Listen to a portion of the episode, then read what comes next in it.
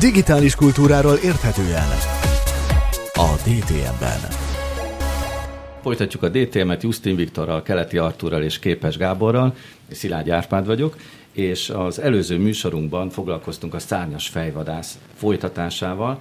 Most néhány képet látunk az eredeti filmből, 1982-ből. Ez nem a filmből, hanem ezek még korábbiak.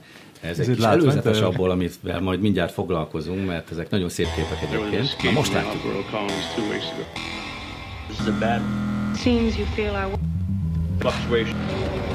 Elképesztő képű világ.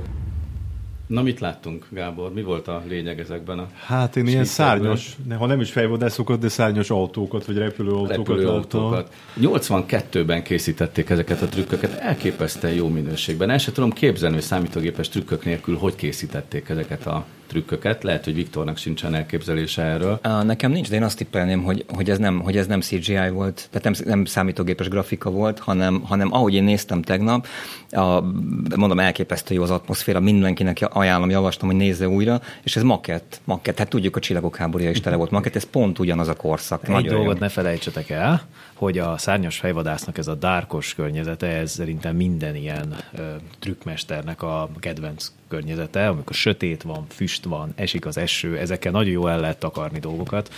És ha megnézitek egyébként a, a nagyjából ebben a korszakban készült például az Alien, ugye, ugye a nyolcadik utas a halál, és még hasonló filmek, ahol lassan mozgó, sötét háttérrel mozgó makettek, azokat nagyon jól tudták Így rögzíteni. Szóval ez 1982, de a repülőautó az már jóval korábban óta. Igen, létezik. na ennek utána néztem, és képzeljétek el, hogy már Toldi Miklós Nagy Lajos királlyal 1351-ben egy hadjárat során amikor egy török feldühítette, eldobott egy szekeret, de nem, nem, nem, nem ott, nem ott kezdődött a repülőautó, igazándiból 1917, az se, az se tegnap volt. Akkor már léteztek egyébként igazi autók, tehát lehetett mihez viszonyítani, hogy akkor repüljön is az az autó. Hát 1917 az első koncept, és ez még egy hintónak, háromfedelő ilyen első világháborús repülőgépszerűségnek, meg egy autónak volt a hibridje. Tehát ez egy nagyon érdekes és semmire se jó eszköz volt, amiről le kellett szerelni, meg fel kellett szerelni rá 12 méter átmérőjű szárnyait, tehát nem volt egy, egy modern találmány, nem volt egy... Amit képen láttunk, az nem az volt, amiről most beszélsz. E, nem, ez volt? már egy későbbi, ez 27-es volt. 27-es, ez... azt nézzük meg még egyszer ezt a képet.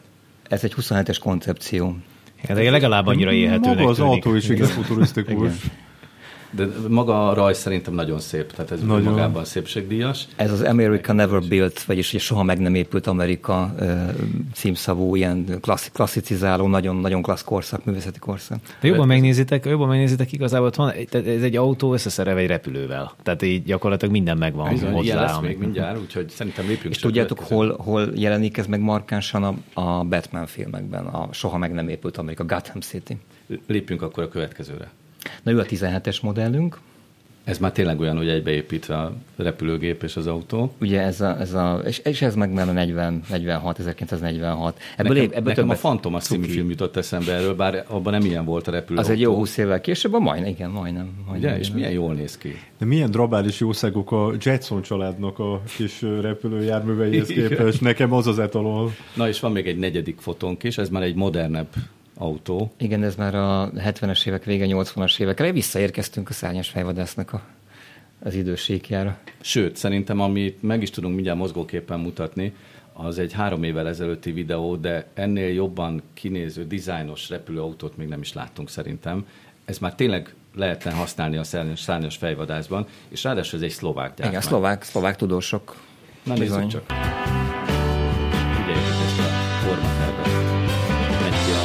Hangárból. Már kint van az autópályán, autók között.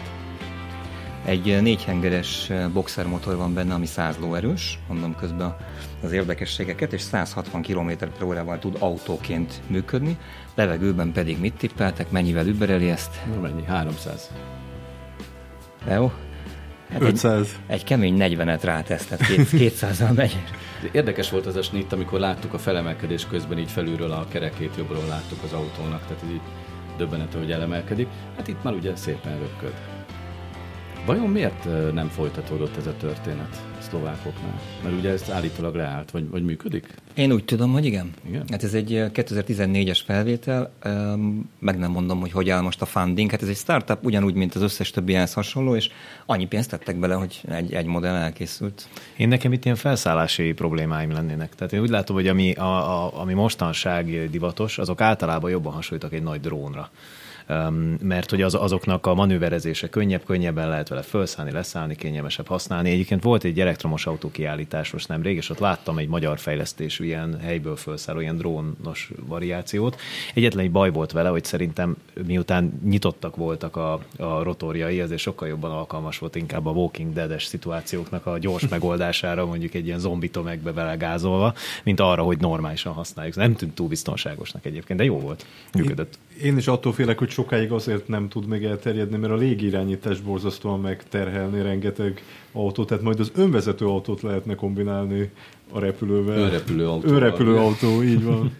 És rajban haladnának. Viktor? Mondom, hova, hova lehet, vagy hol lehet izgulni, mit kell várni. 2020-as olimpiára készül egy japán startup.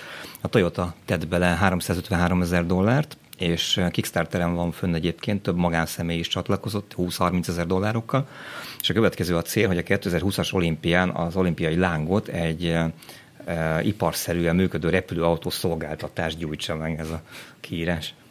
Na hát az előbb mi már a múltba elkalandoztunk. Én azt javaslom, hogy menjünk megint vissza a múltba, még pedig egészen az 50-es évekig. Annak is a legelejére. De miért pont akkorra? Hát az 50-es évek eleje egy nagyon izgalmas korszak a kibernetikának a hőskora. Ezt te nagyon ismered. Azt túlzás, hogy nagyon ismerem, de nagyon szeretem. Főleg a magyarországi kibernetikát. A magyarországi kibernetikát jobban, de most egy brit, egy brit tudóshoz foglak kalauzolni, a szó legnemesebb értelmében. Végpedig szegről végről egy atyai kollégámhoz, egy későbbi múzeológushoz. Ki ő? Ő Tony Szél. Jól eladta magát, ugye? Ilyen név oh. szójáték. Tony Szénről van szó, aki később pályája vége felé azzal vált ismerté, hogy újjáépítette a Kolosszust, az egyik első brit számítógépet, és 80-as évek végétől ő egy neves informatika történész múzeológus volt, de előtte jócskán beleásta magát a számítástechnikába, kibernetikába. Pontosan. Szerintem mutassuk meg azt a képsort, amivel felhívta magára a figyelmet az 50-es években. Nézzük meg azt a felvételt. 1950-ben készült. Igen, ő ekkor 19 éves fiatalember volt. És Nekem egy, az Óza nagyvarázsló jutott eszembe. Egy klasszikus bádogember, pontosan. Ez egy rádiótávirányítású robot egyébként. Az úr Tony Szél volt, ugye, akit láttunk? Igen, ez ő, ez ő maga. Egyébként, hogyha megnézitek, van egy Cybernetic Zoo nevű oldal az interneten, egy kibernetikus állatkert, ahol rengeteg ilyen példát gyűjtöttek össze. Ott még újságcikket is találtok róla, hogy egy British Schoolboy Boy robotját láthatjuk. A járását a robotnak azért érdemes megfigyelni, kicsit ilyen Michael Jacksonos.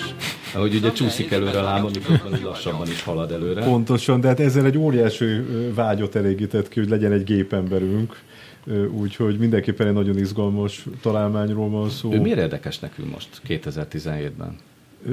Hát számomra, megmondom őszintén, van egy hátsó szándékom, ami miatt nagyon is érdekes, mert június 7-én 11 órakor nyitunk majd a Neumann János Tudományi Társaság informatika történeti kiállításában egy robotika kiállítást, és hát ennek kapcsán kezdtem el a robotemberek történetét kutatni, és ami nagyon érdekes, hogy nem csak Nagy-Britanniában, de Magyarországon is találtam példákat. Különböző részeit megvalósították a kibernetikusok a robotembernek, ugye? Valaki a arcmimikájával foglalkozott, valaki mozgással, ezzel, azzal, amazzal. Pontosan. Van, ezt mutatjátok be? Ezt mutatjuk be részben, tehát lesz egy tablósor, amelyik a robotika történetét és témaköreit mutatja be, illetve mutatunk be a maguk valójában is robotokat.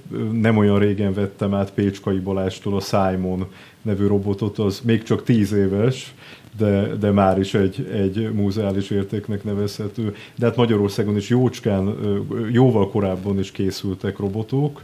A Magyar Kereskedelmi és Vendéglátóipari Múzeum gyűjteményében látható egy olyan fénykép, ahol a Korvináruház érdeklődőit fogadta egy bádogember, akitől lehetett kérdéseket nyerni.